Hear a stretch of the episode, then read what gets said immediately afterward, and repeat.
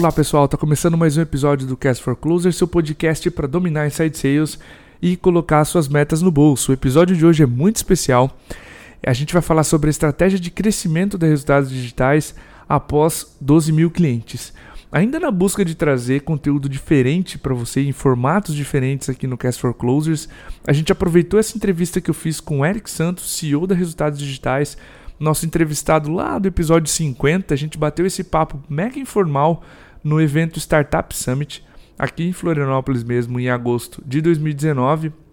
E eu estou trazendo na íntegra o áudio para vocês dessa entrevista e a gente vai falar um pouquinho sobre o estudo que a Resultados Digitais fez sobre seus públicos-alvo, sobre a proposta de valor que estava entregando para cada uma delas e quais foram as ações, como foi a manobra no navio né, desse tamanho para abrir essa nova parte do produto do seu serviço e atender essa nova fatia de mercado. Então o Eric explicou certinho em detalhes todas as minúcias desse estudo e dessa mudança, na verdade, da abertura de parte de uma nova estratégia para aquisição de clientes da resultados digitais. Então, para você que está chegando agora, aproveita o episódio. Vamos lá?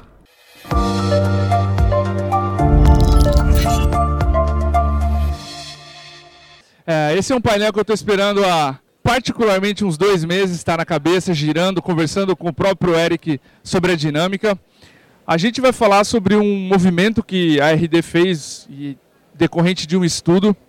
Então eu vou pedir primeiro para o Eric se apresentar, vou conduzir a entrevista com ele. Eric, por favor, cara, se apresenta, conta um pouquinho da, da RD, da tua história também para o pessoal. Boa tarde, pessoal. Estão me ouvindo? Um pouco estranho falar aqui sem, sem retorno.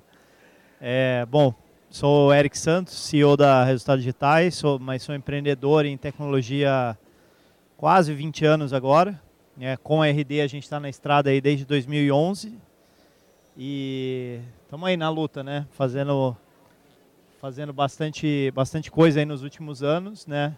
Super feliz aí de ver um movimento como esse do Startup PC, que entre outras coisas acabou criando esse evento e está desse tamanho hoje aí. Super honrado de estar aqui fazendo parte também do evento. Show de bola. A gente acabou de receber uma notícia que a Resultados Digitais captou 200 milhões de reais, né? parabéns. Eu lembro de um tweet que a gente não deve, assim como um, é, olhando um investimento de venture capital, a gente não deve parabenizar o padeiro por ter dinheiro para comprar os ingredientes, mas sim pela receita de sucesso que ele cria. Eu acho que parabéns pelo, pelo que vocês criaram e pela captação que está vindo aí. E, bom, primeiro, Eric, o tema desse painel é como manobrar um navio, a história de crescimento de vocês aos 12 mil clientes. E conhecendo o que aconteceu lá, a gente não gosta nem de usar o termo pivô, porque não é o que aconteceu de verdade ali, mas a ideia desse painel, pessoal, surgiu principalmente porque a gente acha que os primeiros movimentos da startup são ajusta, acha o público-alvo e cresce, acelera uma vez só. E vocês provaram que mesmo aos 12 mil clientes tem muita interação, eu preciso conhecer muito bem meu público-alvo e fazer as mudanças necessárias para continuar crescendo, evitar voo de galinha, evitar aquela série de problemas. Contextualiza para o pessoal que estudo foi esse, como é que era o contexto da RD e dá uma explicação inicial do que, que aconteceu, qual foi a mudança, os aprendizados do público-alvo para a gente começar do zero aqui, digamos, para quem não sabe da história.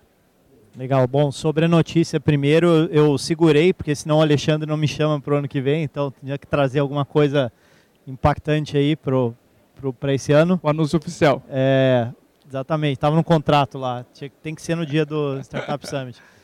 Então, a gente, eu acho que até para explicar, é, é legal ter um pouco, talvez compartilhar um pouquinho como que eu penso isso do ponto de vista mais estrutural, né? Eu acho que a gente tem, tem algumas fases que são muito, muito distintas dentro de uma, de uma startup, né? Um, tem vários frameworks que tem muita gente bacana que fala sobre isso, desde David Scott, Mark Robert e vários outros. Mas um cara que eu gosto bastante quando tem um, esse olhar um pouco mais é, zoom out aí da, desse, desse modelo, é um cara que chama Tzu, ele é CEO da Zuora, mas ele foi braço direito do Mark Benioff da Salesforce por muito tempo e antes foi, foi da Oracle. É um cara assim bem rodado já no Vale, em particular em SaaS. E ele criou esse framework que ele chama de The Climb, né, escalada, que a analogia dele, e que eu acho que ele está certo do ponto de vista de approach, é você em cada quando você vai escalar um Monte Everest, você não pega numa linha reta e sobe reto, né? Você vai buscando esse atingir os vai para o base camp primeiro, depois atinge um certo ponto né, que é pré-definido dentro da montanha, vai para o outro, vai para o outro. E cada, cada uma dessas, desses trechos, ele requer um conjunto diferente, muitas vezes até de equipamentos, é, habilidades, tem parte que você tem que correr mais, tem parte que tem que, que, que preservar energia. Então, eu acho que ele, ele faz uma analogia legal. E aí, falando especificamente de SaaS, ele divide essa trajetória geralmente em de 0 a 1 milhão de dólares de receita recorrente, de 1 a 3, de 3 a 10, de 10 a 30, 30 a 100, 100 a 300, 300 a 1 bi. E, e cada um desse, desses estágios tem um desafio diferente. O que a gente se viu né, nos últimos dois, três anos ali, a gente estava, acho que dois anos atrás, quando a gente estava mais ou menos nesse estágio entre 10 e 30 de dólar, é, uma coisa que a gente começou a ver é que, e ele fala muito sobre isso, é se você é, começa a olhar com um pouco mais de disciplina o que, que você tem do ponto de vista de dados já da base de clientes e de parceiros, é, dá para ver com mais clareza que partes do modelo que estão funcionando muito bem e que partes do modelo que não estão otimizadas. E por que, que é importante? Porque às vezes a gente olha o negócio como um todo e está tudo funcionando, né? Quando eu olho no agregado, ah, o LTV por CAC está bom, o churn está bom, o crescimento está bom tal, mas certamente tem segmentos que estão indo muito melhor do que outros que estão meio que segurando o business um pouco. E se você não resolve isso nessa fase, aí vira, pode virar o tal do voo de galinha, que é esses segmentos que não performam tão bem, te seguram um pouco e não deixam crescer de uma forma Perfeito. sustentável. Então, o que a gente a gente passou por esse processo, né? Tinha já anos de dados de, de clientes e de parceiros e a gente conseguiu ver, ó, tal, tal, tal perfil funciona melhor. Esses outros perfis, eles não funcionam tão bem, exceto quando acontece tal coisa. Então, a gente tirou algumas conclusões sobre isso e depois fez ajustes, né, os fine-tunings ali no modelo de negócio em cima disso. Ótimo. Enquanto a gente conversava, pessoal, com o Eric sobre esse painel, eu fiquei especificamente curioso quando tu entrou num ponto de qual desses segmentos não estava sendo bem atendido pela proposta atual de valor e estava deixando o negócio menos atrativo se olhasse, né, característica micro. E tu mencionou assim, Cordovez, não é o tamanho, é a maturidade de marketing digital, ou a maturidade digital do negócio. Conhecendo o RD, eu tenho certeza que essa decisão foi tomada com base em dados e métricas e variáveis. Então, especificamente sobre essa maturidade digital. Que variáveis ou que métricas vocês usaram para definir isso e falar, esse público aqui não está funcionando direito? Então, bom, hoje a gente tem dois produtos, né? Tem um produto de marketing e vendas, mas falando do produto de marketing especificamente, tem uma certa hierarquia de necessidades que eu acho que uma empresa tem quando está falando de marketing digital. Então, tenho, talvez assim, o primeiro momento aqui é o momento do que o mercado convencional chamar de web presence eu tenho um site, tenho uma presença em mídias sociais e tal. Aí o segundo entra aquela parte de gestão de marketing digital básica, né, que é usar mídias sociais, fazer um pouquinho de e-mail marketing, aquele tipo de coisa. E aí vai indo, vai indo para o inbound marketing, depois marketing automation, BI, AI, machine learning, essas coisas. O que a gente conseguiu ver é que dentro do nosso público, mais correlacionado com o sucesso dele era a maturidade dele entre fazer esse jump do básico de marketing digital para inbound marketing e bem menos o tamanho da empresa. Então a gente viu, de novo, muito baseado em dado, empresas pequenas, microempreendedores, empreendedores individuais que tinham uma maturidade grande e eles tinham uma tendência a ter um sucesso muito maior do que muitas vezes uma empresa que era de 100, 200 funcionários, mas que simplesmente estava com o site no ar ainda não fazia o básico de, de marketing digital. Então não é que não tinha espaço para servir essas empresas, o problema é que a oferta nossa ela estava casada com uma necessidade num, num nível superior da, dessa hierarquia, né? ou nos níveis superiores, né, melhor dizendo. Então o que, que a gente conseguiu fazer? A gente conseguiu ter uma noção mais clara do de qual é a maturidade potencial desse eh, cliente antes até de começar o engajamento conosco. É, e aí tem várias coisas, tem, tem, a gente usa algumas ferramentas para isso, tem vários proxies. Por exemplo, um dos proxies razoavelmente simples de pegar é a quantidade de tráfego que o site já tem antes de começar a trabalhar com a gente, isso a gente consegue fazer por crawler. Mas também tem uma, um proxy meio qualitativo, é bater o olho no site do, do cliente, você nosso SDR, né, ele vai lá, olha e rapidinho ele já vê se, se tem maturidade ou não. E, eu acho que isso é importante para o próprio cliente, porque ele não pode engajar num projeto que ele não está pronto ainda, necessariamente. Então, acho que é uma, é uma coisa que, que foi importante para o né, ecossistema como um todo. Com certeza. Por que, que eu trouxe essa pergunta, Eric? É muito fácil para nós que estamos aqui, startups, olhar e assumir que esse proxy é verdade. Ah, tamanho de empresa importa. E é, é muito comum ver N empresas fazerem isso. O tamanho da empresa esconde um monte de coisas que vocês debugaram, digamos assim. O que esse proxy, essa relação macro, esconde por baixo de muita coisa. E, era nesse ponto que eu queria chegar. Eu tenho certeza que as startups de vocês podem tirar muitos insights desse exemplo. Tamanho de empresa esconde um monte de coisa embaixo. Né? Qual a maturidade? Quais são as condições para que esse microempreendedor possa ter sucesso? Eu acho que isso é legal de trazer. Outro ponto que eu queria mergulhar. Vocês tomaram a decisão, beleza, vamos especificar a oferta de produto para esse segmento. Várias pessoas se envolveram nesse estudo, mas eu acredito que boa parte da RD ainda não sabia ou não sabia da totalidade dos desdobramentos. Como é que tu comunica partes interessadas, RD, investidores, agências parceiras, e além de comunicar as partes interessadas, que medidas vocês tomam para a máquina não parar, digamos assim, para que a operação que já existe continue vendendo, enfim, tracionando como a gente quer? A gente tem que tomar um cuidado grande com comunicação em geral, em qualquer uma das mudanças, por menos significativo que você acha que ela seja, porque qualquer coisa que a gente faz, por exemplo, no nosso caso, né, com a base de 3 mil clientes ou 2 mil parceiros, você às vezes está fazendo uma mudança simples, ah, vou mudar o modelo de comissionamento da minha agência parceira. Se eu, não, se eu não entender que isso pode causar um problema de ruído absurdo no, no canal, eu não tomo cuidado suficiente para fazer uma comunicação detalhada, escopada e tal. Não dizendo que a gente não erra ou, enfim, não, mas, mas eu acho que a gente tem a, né, hoje pelo menos uma consciência de que esse processo tem que ser bem, é, esse processo de comunicação precisa ser bem feito. E muitas vezes a comunicação também não é de uma via só. Então uma das coisas que a gente faz hoje, por exemplo, com um parceiro, com cliente também, mas com parceiro faz mais, quando a gente tem que fazer uma mudança um pouco maior, a gente envolve eles na, na, decisão. Então tem alguns níveis, né? Tem um, por exemplo, tem um grupo que a gente chama de Partner Council, que são os principais parceiros da RD, que a gente se encontra uma vez por trimestre. Quando tem uma mudança que está sendo trabalhada, a gente já joga o balão de ensaio lá para ver o que, que eles acham. Aí usa feedback, refina isso, expõe para um grupo um pouquinho maior, pega feedback de novo tal, e quando vai para o grupo maior, evita que a gente pelo menos tenha aqueles erros grosseiros, né? Então, geralmente, uma coisa ou outra, alguém fica né, descontente e tal, mas a gente pelo menos consegue, inclusive até na comunicação, endereçar melhor as preocupações do pessoal.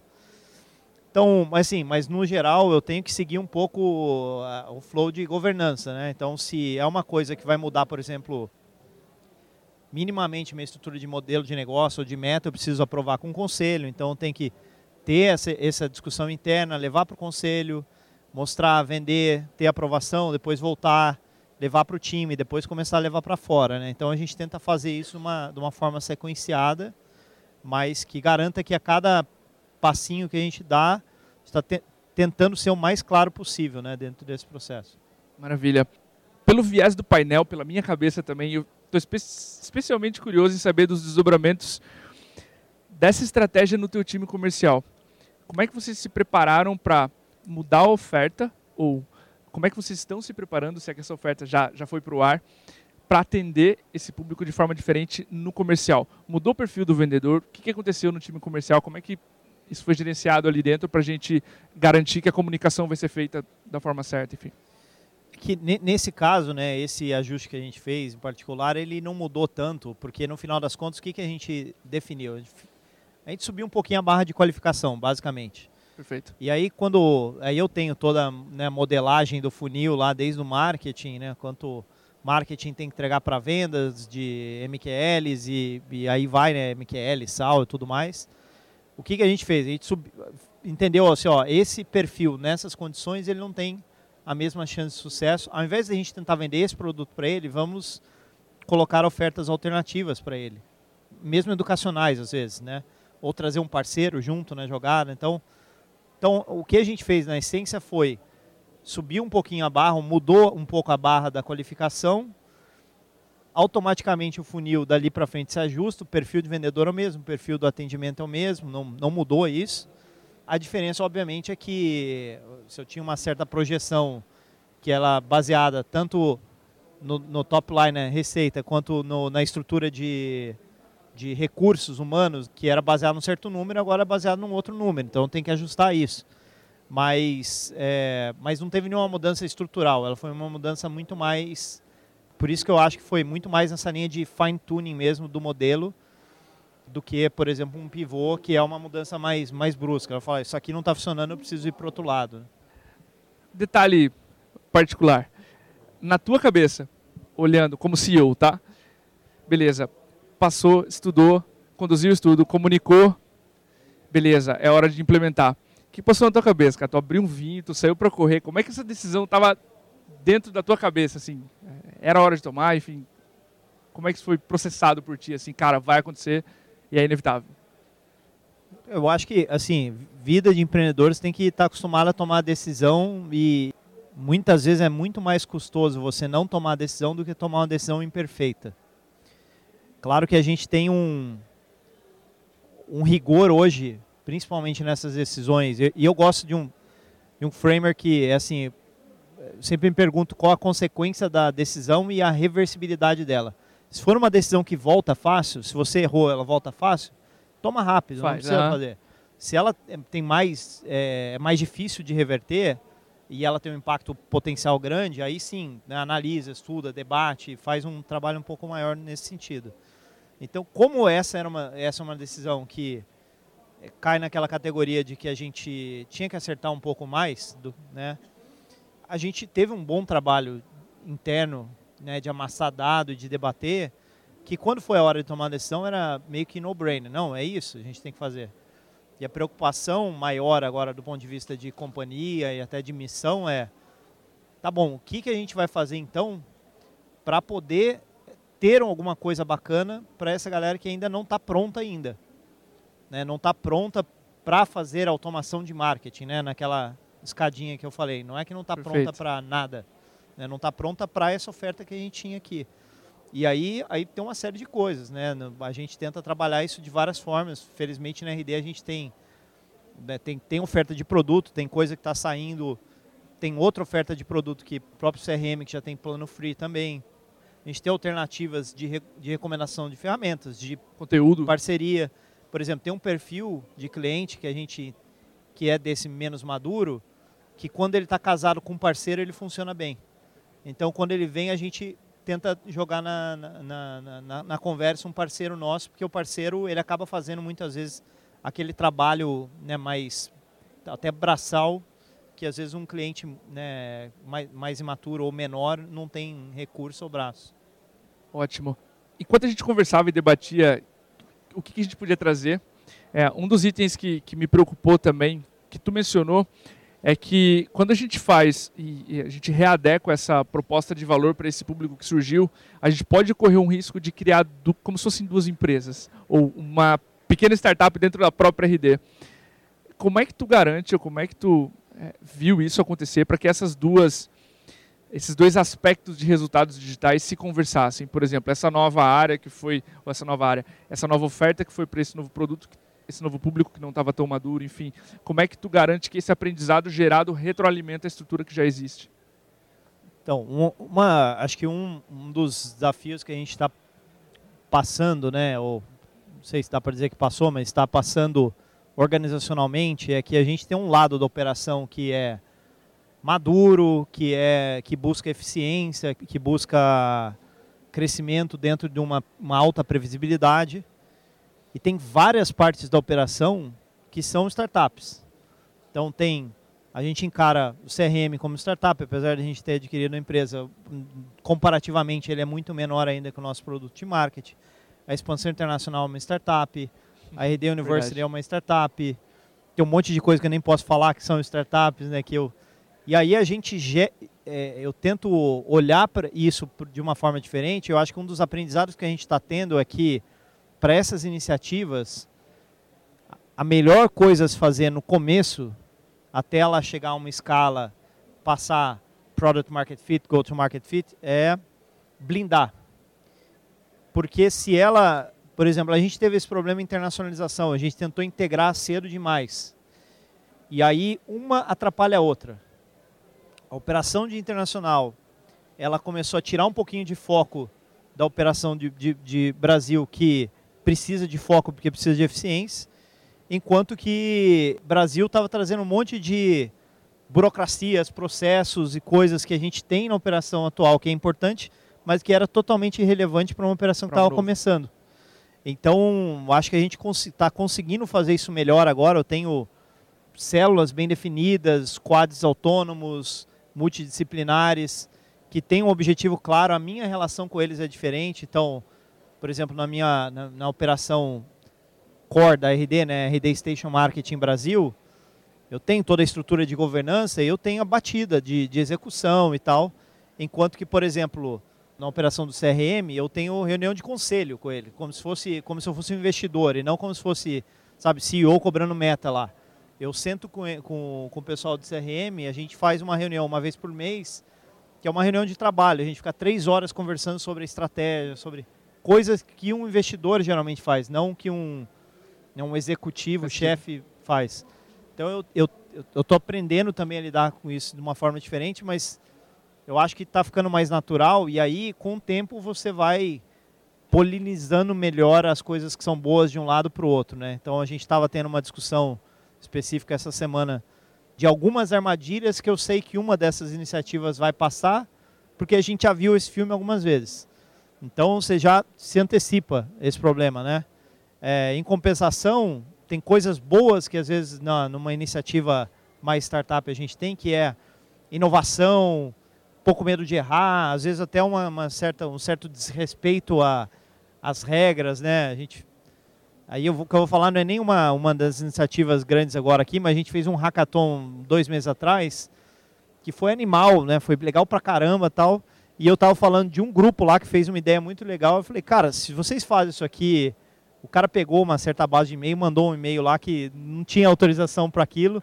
Eu falei, você faz isso no meio da operação, você está botando a sua cabeça em risco. Mas aqui no Hackathon vale, entendeu? Então, eu acho que a startup ela traz isso um pouco, essas iniciativas startup trazem isso um pouco de volta também para a operação que que está mais madura, né? mais, mais focada na eficiência. Muito bom esse ponto de do quanto elas se ajudam e se atrapalham. Eu quero tocar num ponto agora específico que tu come, começou a mencionar. Tua agenda e o teu foco como CEO nessa mudança que a gente fez de público-alvo ou nessas pequenas startups que estão nascendo dentro da RD, ou já nasceram, CRM, internacionalização, etc. Como é que tu distribui a tua agenda e o teu foco como CEO dentro dessa mudança que aconteceu, dentro dessas microcélulas, digamos assim, ou micro startups dentro da própria RD? É, tempo, tempo é um desafio grande, né, cara? Mas como é que eu tento equilibrar isso, né? Eu acho que eu tenho assim um, algum, uma série de compromissos que eu preciso para garantir que a máquina rode, né? Então, Perfeito. desde compromissos de governança, reunião, reporting para o conselho, coisas do meu time, time executivo, one-on-one com liderados, é, skip level one-on-ones, é, one-on-ones com, com os liderados deles. Então tem uma certa batidinha ali que eu preciso manter e aí, o que eu tenho hoje com o meu time, né, o compromisso que eu tenho com eles é o seguinte, ó, isso aqui eu, isso eu, eu garanto, isso aqui está tomado da minha agenda. Porém, tudo que está fora daqui não é de vocês, é minha agenda. Aí eu escolho como, como trabalhar. Às vezes é coisa com o meu time, às vezes, sei lá, eu estou com um desafio funil de vendas. Também tenho reunião de trabalho, de projeto com eles. Mas às vezes é coisa de international, de CRM, de, enfim, de outras iniciativas. Então, o que, que eu tento fazer hoje, mais ou menos, é garantir que eu tenho um mínimo de compromissos de entrega de execução e meta, que é a minha responsabilidade como CEO, tenho que entregar resultado. Eu tenho um mínimo de compromisso com essas iniciativas que são formais já declaradas da RD, como, por exemplo, expansão internacional, ainda que seja numa cadência um pouco diferente. E a partir daí é onde eu vou cheirando ou eu vou, sei lá, às vezes até estou mais empolgado com aquilo lá, né? Eu acho que eu posso contribuir mais com aquilo e, e aí eu vou escolhendo a agenda nesse, nesse sentido. Muito bom. Ah, Para a gente finalizar, Eric, eu estava lendo um post ontem de um blog de vendas que eu, que eu adoro e, e o autor dizia assim, eu não dou conselhos para o meu eu de 20 anos atrás porque todos os meus erros me trouxeram agora. É, não sei se tu concorda com isso, mas se tivesse alguma coisa ou algum conselho que tu daria para si mesmo vendo essa mudança acontecer que a gente fez de mergulhar mais no público-alvo, tem algo que tu teria feito diferente? É, eu, eu não, não sei se é nessa linha, mas eu também, quando me perguntam isso, eu falo assim, bom, eu tenho que separar o que, que é uma decisão que eu tomei lá porque eu não tinha informação e hoje eu tenho informação, então é injusto eu comparar, né? De uma decisão que é talvez a, a maior experiência lá teria feito eu tomar uma decisão melhor.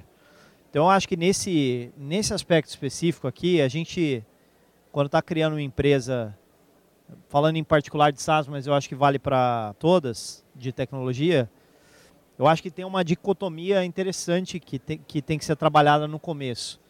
De um lado, quanto mais foco você tiver, segmentar, botar um nicho, definir um foco bem claro, e isso eu acho que tem vindo muito ganho de frameworks como o do Mark Roberge, né, que a gente conversou, maior a chance de você achar product market fit e a partir dali começar não só crescer naquele segmento que você já achou o modelo, quanto começar a expandir lateralmente devagar com o mesmo rigor metodológico.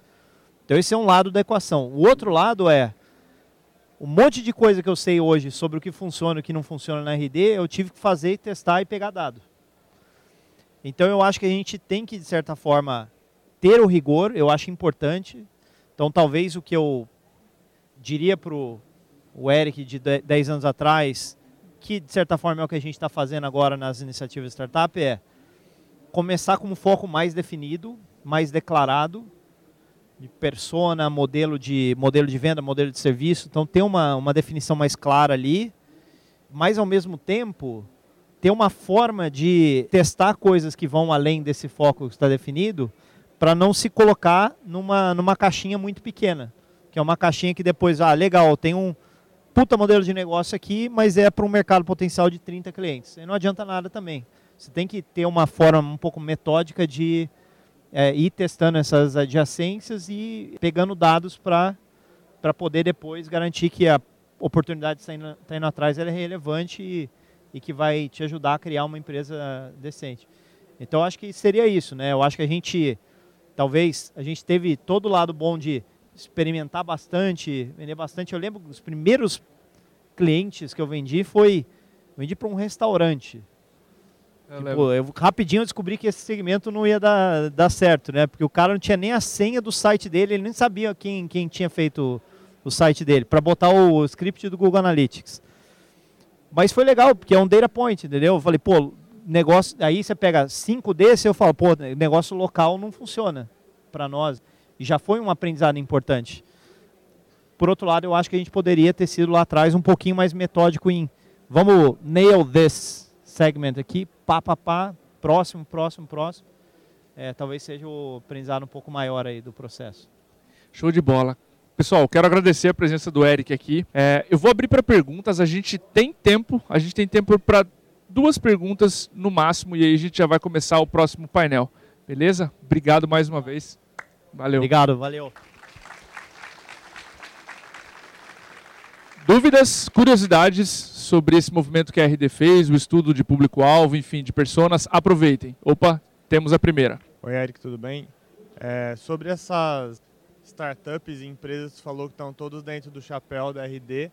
A gente também passa por isso naturalmente, nossa empresa, etc., por exemplo, com é, novos modelos de negócio, etc. E queria saber como que você acerta, por exemplo, estrutura organizacional e etc. de cada uma dessas desses novos modelos e etc.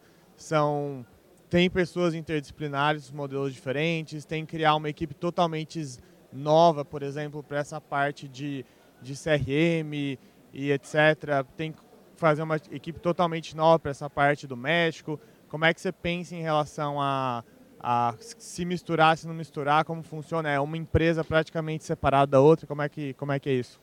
Tá. Bom, todo mundo escutou a pergunta, né?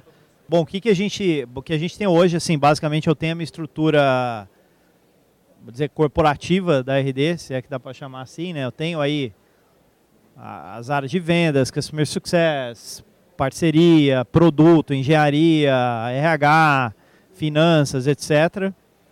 E aí a gente tem o, os squads dessas iniciativas. Geralmente o squad tem o líder, então, no caso do CRM, por exemplo, o líder é o Luiz, que era o CEO da, da, da Plug, a empresa que a gente adquiriu. Ele responde formalmente para um dos meus heads, no caso o Tung, diretor de produto, porém a relação que eu tenho com ele não é a mesma de o que eu teria, por exemplo, com, com um, um liderado do Tung. É, é, uma relação, como eu falei, mais de quase como se fosse de board member, assim. Então, a gente tem reuniões juntos, né? Então, eles operam com a dinâmica deles, em cima das metas que a gente acordou, dos recursos que a gente acordou entre eles. Mas a gente tem uma relação diferente, mais próxima do que eu teria, por exemplo, com um liderado normal né, do Tung nesse caso. Respondido?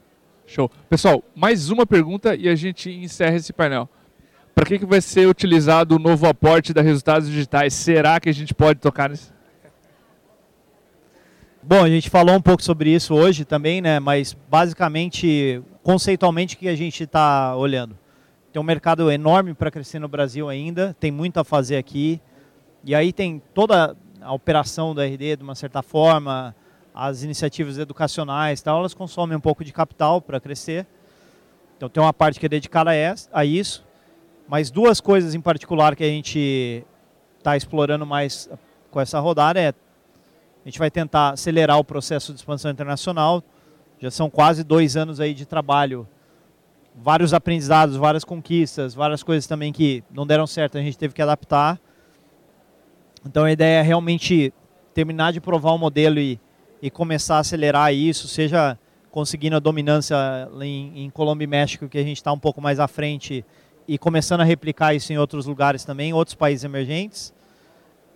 E a parte de ecossistema e plataforma.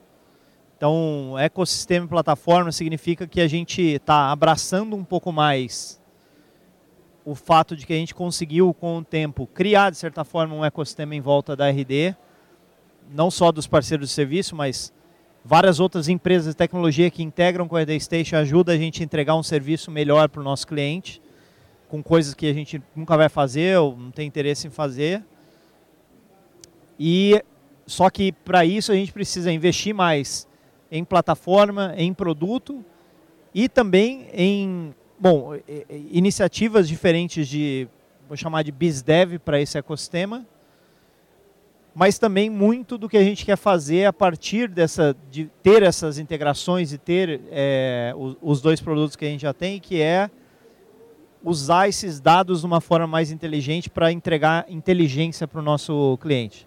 Então a gente gera hoje 8 trilhões de dados por mês, no, na, somados todos os clientes da RD.